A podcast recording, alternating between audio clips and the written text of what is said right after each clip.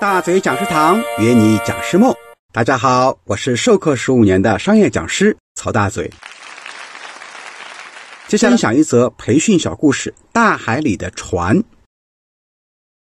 英国劳埃德保险公司曾从拍卖市场买下一艘船，这艘船从一八九四年下水，在大西洋上曾一百三十八次遭遇冰山，一百一十六次触礁，十三次失火，二百零七次被风暴扭断桅杆。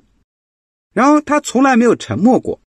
劳埃德保险公司基于他不可思议的经历及在保费方面带来的可观收益，最后决定把它从荷兰买回来捐给国家。现在这艘船呢，就停泊在英国萨伦港的国家船舶博物馆里。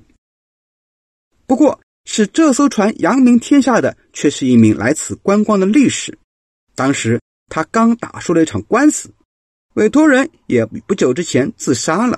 尽管这不是他的第一次失败，也不是他遇到的第一例自杀事件，然而每当遇到这样的事情，他总有一种负罪感，觉得都是他的错。他不该知道怎样去安慰这些在生意场上遭受了不幸的人。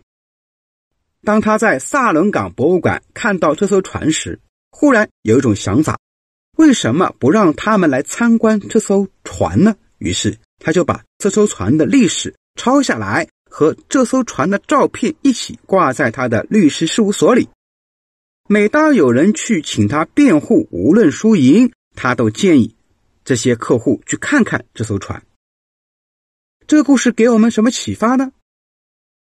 这艘船使我们知道一个道理，在大海上航行的船没有不带伤的。同样，在山海里面拼搏，一样会遇到挫折和失败。如果我们能够从挫折失败里面坚强地生存下来，那不就是最后赢得成功的一个秘密吗？好的，请持续关注大嘴教你当讲师，我们下期节目再见。